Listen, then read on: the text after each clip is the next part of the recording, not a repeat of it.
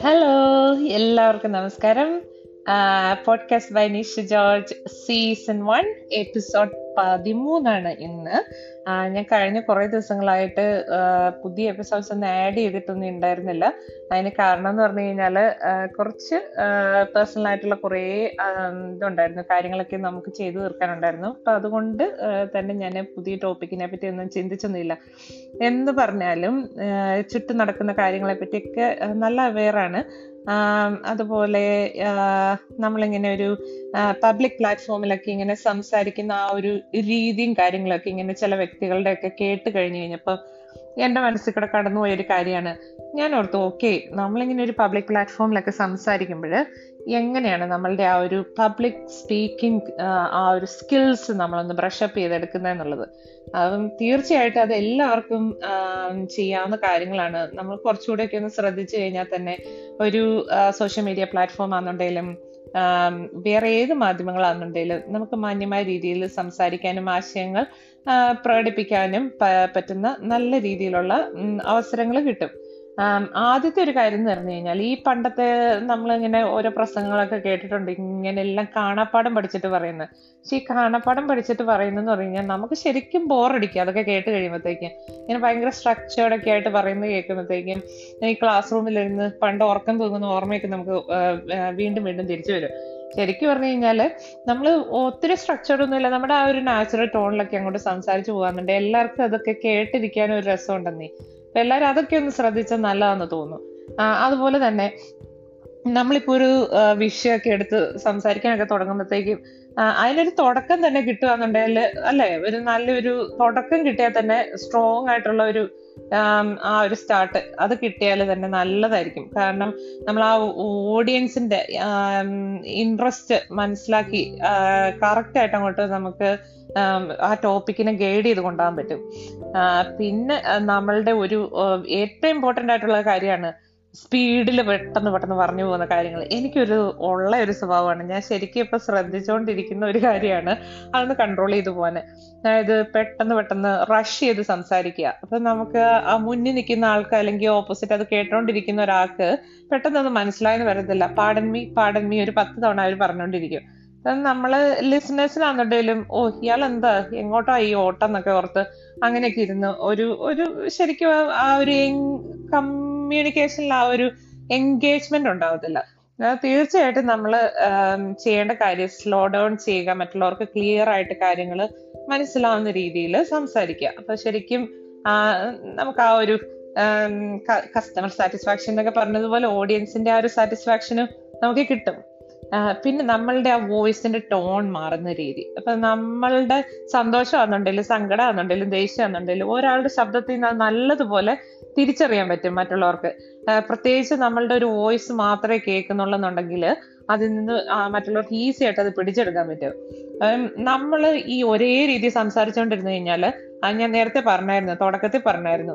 ഈ പ്രസംഗമൊക്കെ ആലോചിച്ച് പഠിക്കുന്നത് പോലെ തന്നെ ഇങ്ങനെ നമ്മളിങ്ങനെ ഓർത്ത് ഓർത്ത് ഓർത്ത് ഓർത്ത് അത് ഇങ്ങനെ പോയിക്കൊണ്ടിരുന്നു കഴിഞ്ഞാൽ ഒരു സ്ട്രെയിറ്റ് ലൈനിൽ പോയിക്കൊണ്ടിരുന്ന എന്താ മോണോട്ടോൺ എന്നൊക്കെ പറയും. അപ്പൊ അങ്ങനെ പോയാൽ തന്നെ ബോറാണ്.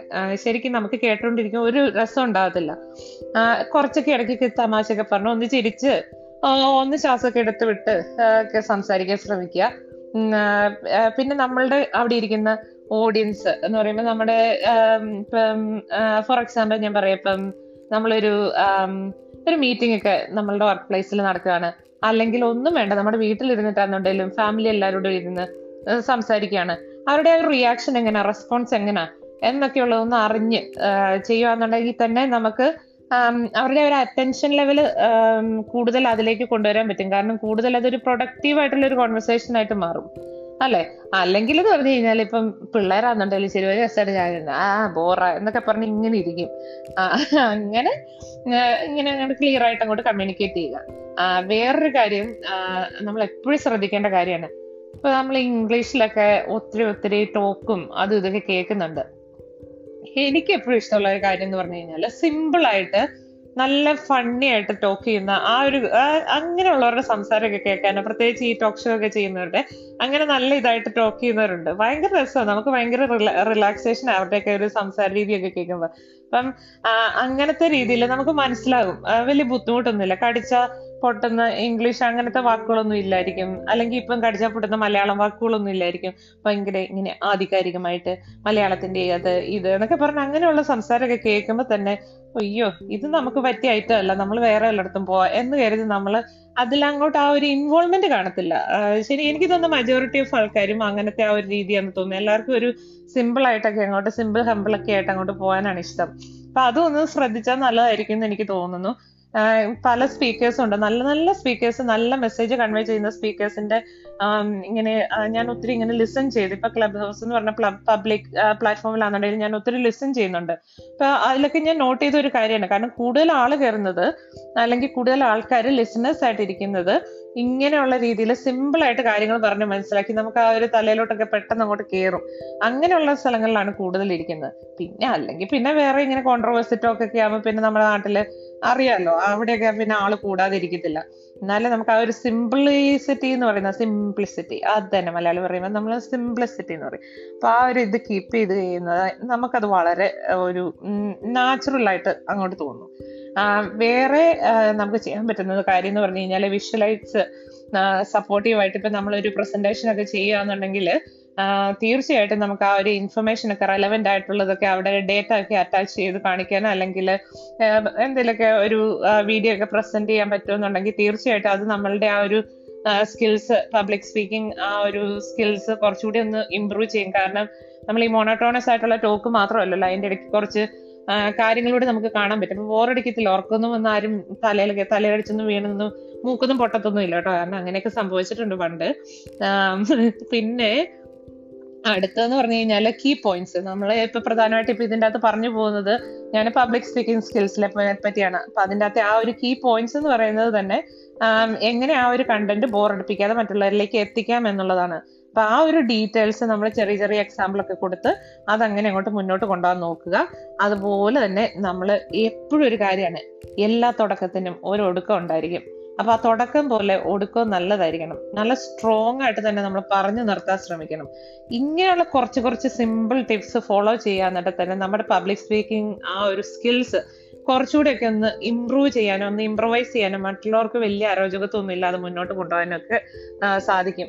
കാരണം എപ്പോഴും നമുക്ക് കേൾവിക്കാരാണല്ലോ വേണ്ടത്. അപ്പൊ ആ കേൾവിക്കാര് അല്ലെ ഓഡിയൻസ് സാധാരണക്കാരായ ആ ഒരു സാധാരണ സംഭാഷണം കേൾക്കാൻ ഇഷ്ടപ്പെടുന്നവരാണ്.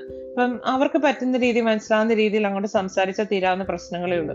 ഇപ്പൊ എല്ലാവരും എനിക്ക് തോന്നുന്നത് കുറച്ചൊക്കെ ഒരു ഒരു ഒരു ഇൻസൈറ്റ് ഇത് ഞാനും ഇങ്ങനെ ഇങ്ങനെ പഠിച്ചുകൊണ്ടിരിക്കുന്ന ഒരു വ്യക്തിയാണ്. കാരണം എങ്ങനെ സംസാരിക്കാം എന്നൊക്കെ ഉള്ളതിനെ പറ്റി. അപ്പം എന്നെ പോലെ തന്നെ നിങ്ങൾക്കും നല്ലപോലെ ആ ഒരു എന്തുവാ ഒരു ട്രെയിനിങ് പാത്വേ കൂടെ കടന്നു പോകാൻ എല്ലാവരും കടന്നു പോയിക്കൊണ്ടിരിക്കുകയാണ്.